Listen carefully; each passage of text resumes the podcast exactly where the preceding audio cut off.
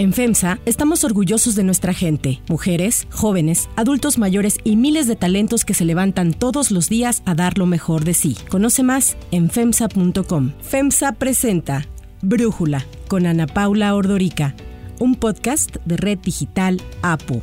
Hoy es martes 7 de diciembre del 2021 y estos son los temas del día. Fuerza por México podría recuperar su registro como partido político. El proyecto que argumenta que la pandemia de COVID-19 fue la causa de que no lograran el 3% de los votos está en manos del Tribunal Electoral. El gobierno federal anunció la inyección de 3.500 millones de dólares a Pemex. Estados Unidos no enviará a ningún funcionario a los Juegos Olímpicos de Invierno en Beijing como parte de un boicot diplomático ante las múltiples violaciones de China a los derechos humanos. Pero antes vamos con el tema de profundidad. Ahora sí que ya no hay tapados. Yo soy el destapador. Corcholata favorita va a ser la del pueblo. Esa es la regla. Pasamos del que se mueve, no sale en la foto, a el que no se mueve, no es la corcholata. Esto cuando aún faltan tres años para que termine el actual sexenio. Las aspiraciones de Marcelo Ebrard, Ricardo Monreal y Claudia Sheinbaum para ser candidatos a la presidencia hacia el 2024 están clarísimas.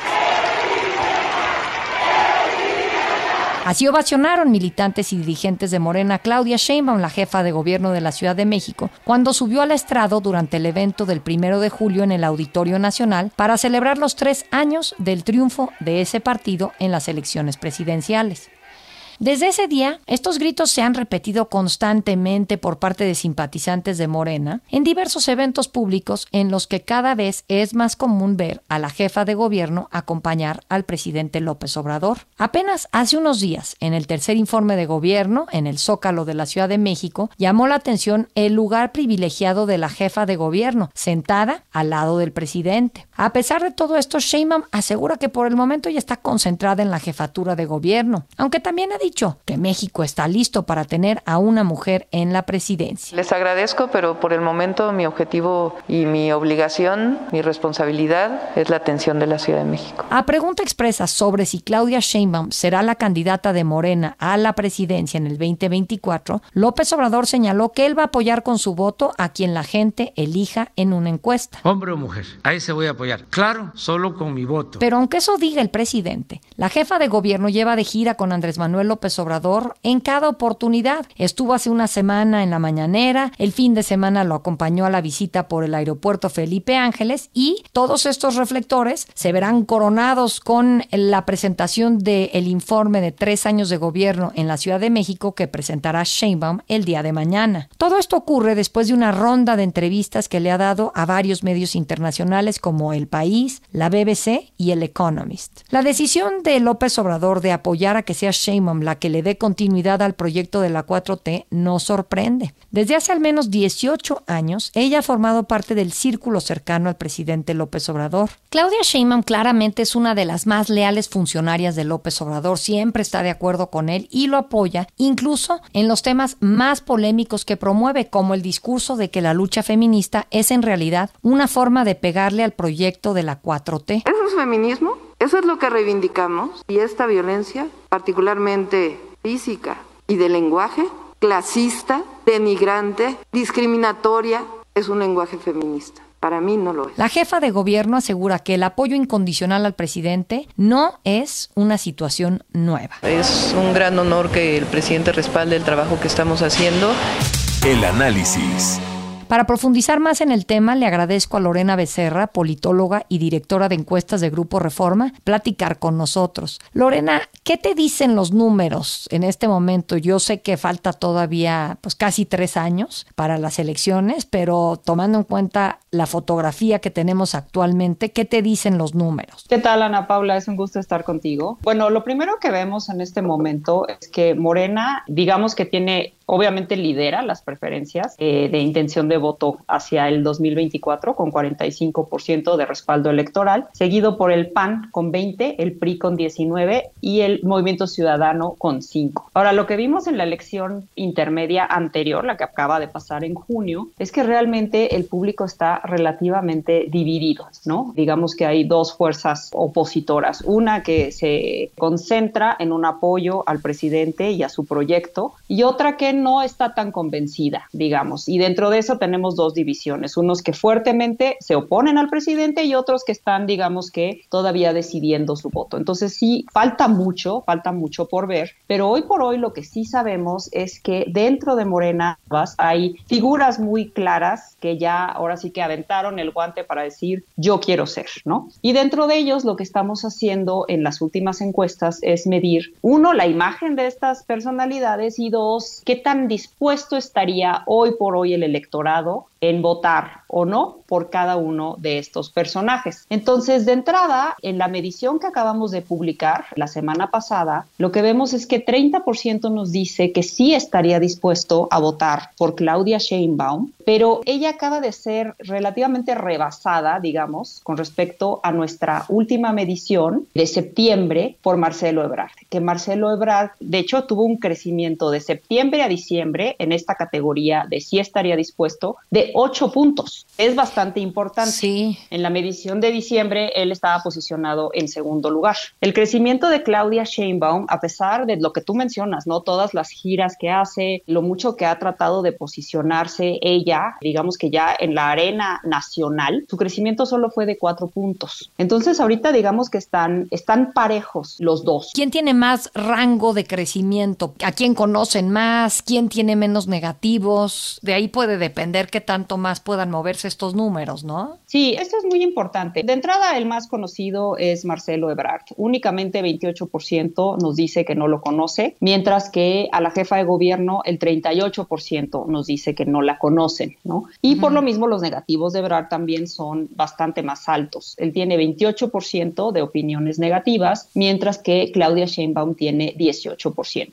Entonces, efectivamente, ella tiene un mayor margen de crecimiento precisamente por el 60% que no, no la conoce, pero también es importante aquí ver que muchas veces, pues estos negativos y positivos se mueven muchísimo en campaña, ¿no? Es algo que vimos por lo menos en las últimas dos elecciones presidenciales. Eh, López Obrador creció en el 2012, fue algo increíble, ¿no? El fenómeno de López Obrador arrancó con positivos un poquito más altos que sus negativos y terminó casi duplicando esos positivos. Y lo inverso sucedió con Peña, ¿no? Y en la elección de 2018, Ricardo Anaya aumentó sus negativos de una manera, ¿no? Este, contundente durante el periodo casi casi de febrero a junio, ¿no? Este, Mientras que López Obrador fue creciendo en sus positivos. Entonces, muchos de estos movimientos realmente los vamos a ver, digamos que lentamente en los próximos años y de repente de golpe ya cuando arranque el proceso electoral. Ella dice que México está listo para una mujer en la presidencia. ¿Qué te dicen los números, Lorena? Pues el problema con una pregunta así en encuesta es que eh, mucha gente te contesta básicamente en términos de deseabilidad social. Es muy difícil que la gente hoy por hoy acepte que no estarían dispuestos a votar por un candidato porque es mujer o que el país no estaría dispuesto. Entonces, cuando hacemos ese tipo de mediciones, normalmente la gente tiende a sobrerepresentar la opinión positiva, ¿no?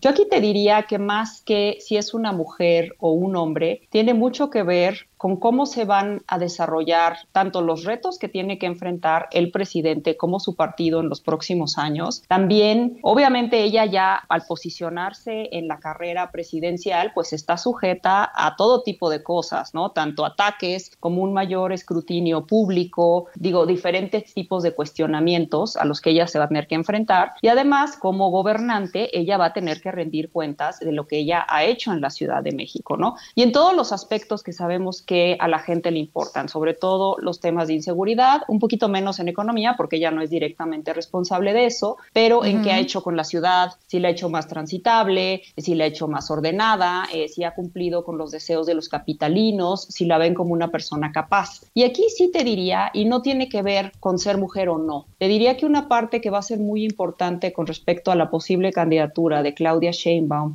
es qué tanto la ven como alguien que es manipulable o que obedece mucho las órdenes del presidente o alguien que es más independiente. Y esto para bien o para mal, porque sí habrá votantes que digan, yo no quiero un títere, y habrá votantes que digan, la prefiero a ella porque ella básicamente va a ser la continuidad del presidente. Entonces, eso también lo vamos a ver. Y hoy por hoy sí sabemos que un 60%, un poquito más, nos dice, preferimos una continuidad ahorita antes que un cambio de rumbo, ¿no? Ahora hay un tema que siento que se ha discutido poco, no sé si de pronto pueda brincar a la atención mediática, es la religión, pues las raíces eh, judías de Claudia Sheinbaum en un país en donde la Iglesia Católica tiene tanta injerencia en la política a pesar de que somos un estado laico. Ahí, ¿cómo lo ves tú, Lorena? Yo creo que hasta el momento eh, la jefa de gobierno ha hecho, digamos que, una buena labor en términos de no posicionarse en su religión y de hecho tengo entendido que ella misma se define como atea o agnóstica. Parece que ella no es cercana a, la comunidad eh, judía, pero en dado caso eh, me costaría un poco de trabajo pensar que, que la elección giraría en torno a eso, ¿no? O sea, si bien pueden quererla atacar por algo así, creo que hay muchísimas más variables que son relevantes, ¿no? Como por ejemplo, cómo se ha portado con las mujeres en el movimiento feminista, ¿no? Porque pues ella es mujer, ¿no? Entonces, ¿cómo ha tratado a las mujeres? ¿Qué tanto ha hecho por combatir la corrupción en la Ciudad de México, ¿no? Que es uno de los temas en los que ella se posicionó como jefa de gobierno en su campaña, ¿no? ¿Qué tan competente se ve? Porque pues sabemos que es una mujer muy preparada, con muchos estudios, ¿no? Pero ¿qué tan competente ha sido, sobre todo con respecto a, esta relación con el presidente, ¿no? Y hay una parte también muy importante que tiene que ver con lo que Morena siempre trata de proyectar, ¿no? Que es este tema de la cercanía, ¿no? De hecho, nosotros evaluamos y de los principales atributos que ven respecto a Morena es que Morena es un partido, digamos partido en general como marca, que es más cercano a la gente que el resto de los partidos, ¿no? Que es un partido que se preocupa por la gente, ¿no? Entonces, este tema de ver a la jefa de gobierno como una mujer empática, ¿no? Como una gobernante cercana como una gobernante que sí entiende los problemas, ¿no? Creo que eso es, va en un momento dado a pesar mucho más en un electorado como el mexicano a nivel nacional que un tema de, de, tratar, ¿no? De tergiversar ahí que si tiene, ¿no? Las raíces judías o no y eso qué tan positivo o negativo puede ser. Muy bien, completísimo. Muchísimas gracias, Lorena, por darnos uh, tu análisis. Si te gusta escuchar Brújula, te invitamos a que te suscribas en tu aplicación favorita o que descargues la aplicación Apo Digital. Es totalmente gratis y si te suscribes será más fácil para ti escucharnos. Además, nos puedes dejar un comentario o calificar el podcast para que sigamos creciendo y mejorando para ti. Hay otras noticias para tomar en cuenta. 1. Fuerza por México. Vamos juntos con Fuerza por México a seguir en la vida democrática de nuestro país. Mañana el Tribunal Electoral del Poder Judicial de la Federación analizará y votará el proyecto a cargo del magistrado Indalfer Infante, que propone revocar la pérdida del registro que el INE impuso a Fuerza por México, este partido que encabeza el senador Pedro Aces, ligado al senador de Morena y aspirante a la presidencia Ricardo Monreal. Según lo expuesto en el proyecto del magistrado Indalfer Infante, le da la razón a Fuerza por México que argumenta que la pandemia limitó sus capacidades para alcanzar el 3% de la votación en las pasadas elecciones de junio, tal y como lo establece la Ley General de Partidos Políticos. Para Brújula, Javier Martín, abogado y profesor investigador de la División de Estudios Jurídicos del CIDE, analiza el proyecto del magistrado Indalfer Infante. Los argumentos del proyecto son francamente absurdos. Dice, por ejemplo, que Fuerza por México sufrió una enorme afectación porque con motivo de la pandemia no pudo obtener su registro a tiempo y no se le otorgó tanto dinero como acceso a radio y televisión antes de que iniciaran las campañas electorales. A través de una serie de suposiciones que no tienen ningún tipo de fundamento ni normativo ni probatorio, el proyecto llega a la conclusión de que si no hubiera habido pandemia, entonces Fuerza por México sí hubiera logrado el 3%. Se trata de un caso más eh, de garantismo espurio, es decir, de decisiones no políticas que se tratan de cubrir como si fueran argumentos jurídicos, pero que en el fondo parecen reflejar un nuevo caso de subordinación o de intento de subordinación del Tribunal Electoral hacia el poder político. De momento esto solo es un proyecto, falta todavía que se dé la sesión. Esperemos que el resto de las magistradas y los magistrados del Tribunal Electoral estén a la altura porque sería un durísimo golpe a la democracia mexicana que a través de este tipo de artimañas eh, jurídicas que seguramente encubren presiones políticas, se pretenda subvertir la voluntad de la ciudadanía que salió a las urnas este año en las elecciones federales eh, intermedias y que decidió ¿no? de manera muy clara y muy contundente que Fuerza por México no debía ser un partido político con registro. El partido señala que ante la situación sanitaria, el INE suspendió el procedimiento de registro de partidos políticos, además de que cuando se retomó el proceso el registro fue negado en primera instancia. Así lo dijo Gerardo Islas, dirigente nacional del partido. Participamos en una elección desigual. Solo tuvimos 111 días para lograr más de 1.200.000 votos. Sin embargo, recordemos que a inicios de mes, el Tribunal Electoral hizo públicos dos proyectos de resolución relacionados con la pérdida de registro de encuentro solidario y redes sociales progresistas, en los que se desestiman los argumentos dados por los partidos que coinciden con los de Fuerza por México. 2. Inyección a Pemex. Si es una entidad que nos aporta más que lo que nosotros le tenemos que dar de apoyo, simplemente no hay forma ni siquiera de preguntarse por qué le siguen dando el apoyo si atendemos a todos los efectos que tendría la ausencia de apoyo. Es el secretario de Hacienda, Rogelio Ramírez de la O, quien anunció ayer que Pemex recibirá una inyección de capital por parte del gobierno federal de 3.500 millones de dólares. Pemex es una de las petroleras más endeudadas del mundo. Explicó que brindará a los tenedores de bonos en dólares la opción de intercambiar papeles con vencimientos entre el 2024 y 2030 por una combinación de un nuevo bono a 10 años y efectivo. Además, ofreció recomprar bonos con vencimiento entre 2044 y 2060. Pemex reportó una pérdida neta de 3.740 millones de dólares en el tercer trimestre del 2021, mientras que su deuda global rebasa los 115 mil millones de dólares. Aún así, el presidente se ha empeñado en rescatar a la petrolera. 3. Boicot diplomático. The Biden administration will not send any diplomatic or official representation to the Beijing 2022 Winter Olympics and Paralympic Games, given the PRC's ongoing genocide and crimes against uh, humanity in Xinjiang and other human rights abuses. Estados Unidos dio a conocer que no enviará a ningún funcionario a los Juegos Olímpicos de Invierno que se celebrarán en febrero en Beijing debido a las múltiples violaciones a los derechos humanos por parte del gobierno chino. Se trata de un boicot diplomático. El gobierno estadounidense sostiene que además de las violaciones a los derechos humanos, China utiliza los Juegos para encubrir su maltrato a activistas, disidentes políticos y minorías étnicas.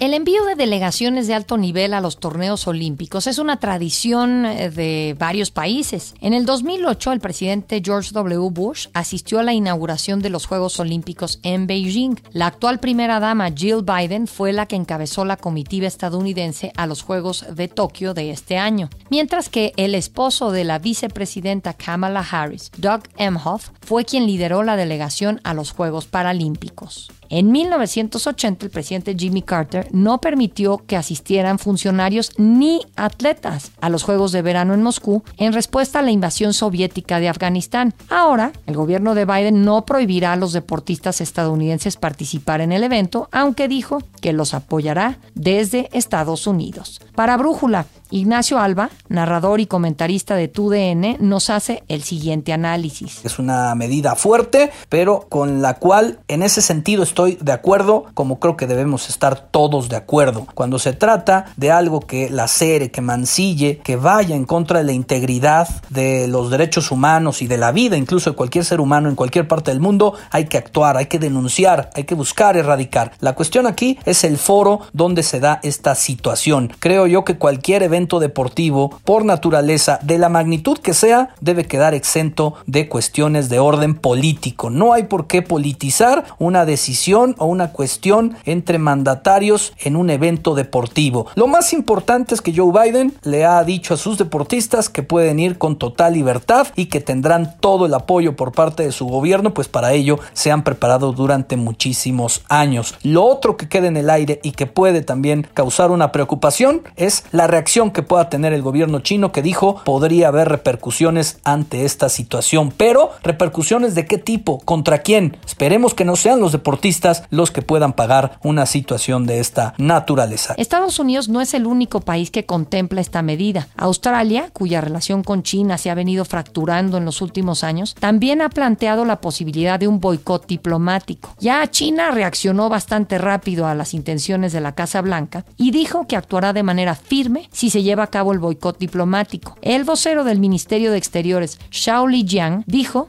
que sería una provocación política directa.